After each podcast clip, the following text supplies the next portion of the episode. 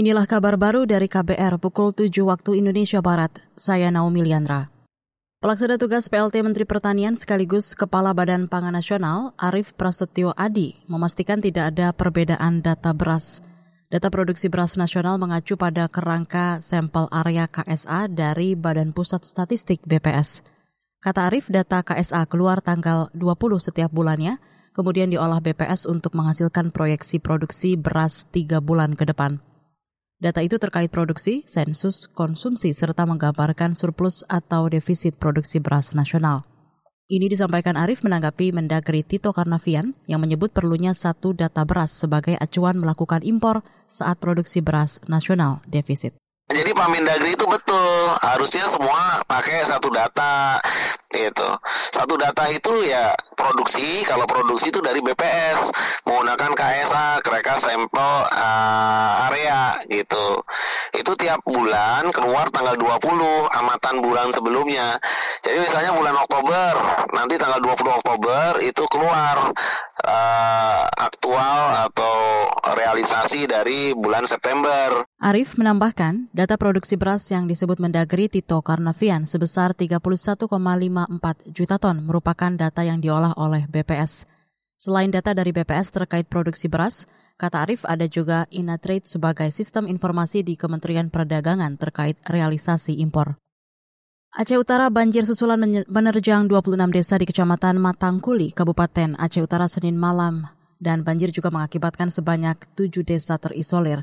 Kepala Pelaksana Badan Penanggulangan Bencana Aceh BPBA, Ilyas, mengatakan tingginya intensitas curah hujan menyebabkan sungai kembali meluap, meredam perkampungan penduduk. Ketinggian air mencapai 1,2 meter, perahu karet dikerahkan untuk mengevakuasi warga. Ya himbauan kepada masyarakat, nah karena ini curah hujan tinggi, ini musim penghujan, masyarakat waspada terhadap bencana. Bencana ini bisa datang kapan saja, kapan saja kita tidak tahu waktunya apakah malam hari atau siang hari.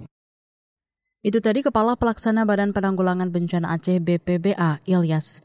Sebelumnya pada hari Minggu 8 Oktober, PJ Bupati Aceh Utara Mahyuzar mengatakan banjir melanda 35 desa di tiga kecamatan, yaitu Kecamatan Matangkuli, Pirak Timur, dan Tanah Luas. Tercatat sebanyak 760 jiwa atau 200 ke 234 kepala keluarga mengungsi. Israel telah memanggil sekitar 300 ribu tentara cadangan dan memperingatkan penduduk jalur Gaza untuk keluar dari wilayah itu. Mengutip antara, langkah itu dinilai sebagai tanda Israel bakal melakukan serangan darat. Israel terus melakukan serangan balasan yang telah menewaskan sekitar 500 warga. Palestina di wilayah yang dikuasai Hamas itu sejak Sabtu 7 September. Menteri Pertahanan Israel, Yoav Galan, mengatakan blokade Israel akan diperketat untuk mencegah makanan dan BBM masuk ke wilayah berpenduduk 2,3 juta jiwa tersebut. Sementara Kepala Juri Bicara Militer Israel mengklaim mereka berhasil menguasai lagi permukiman-permukiman yang sebelumnya diduduki Hamas, tetapi pertempuran sporadis masih berlangsung. Hamas mengatakan serangannya didasarkan atas penderitaan penduduk Gaza akibat blokade Israel selama 16 tahun.